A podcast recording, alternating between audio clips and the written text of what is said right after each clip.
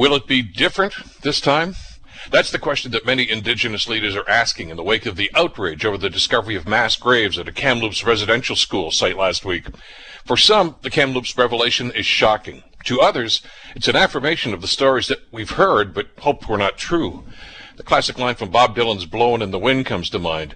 How many times can a man turn his head and pretend that he just doesn't see? The reasoning for residential schools is debated to this day. Was it, as some suggest, to eradicate an entire generation of Canada's Indigenous people?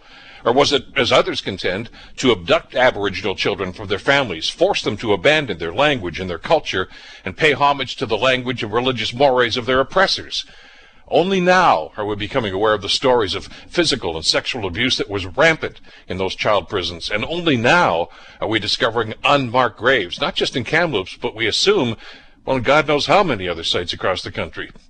The Pope has called for healing. But there can be no healing until there is an acknowledgement of the gravity of the human injustice. The Catholic Church's let's just move on attitude it's the same response that they gave to the horrific sex abuse scandal years ago that ruined the lives of thousands of young boys. It was wrong then, and it is most certainly wrong now. I'm Bill Kelly.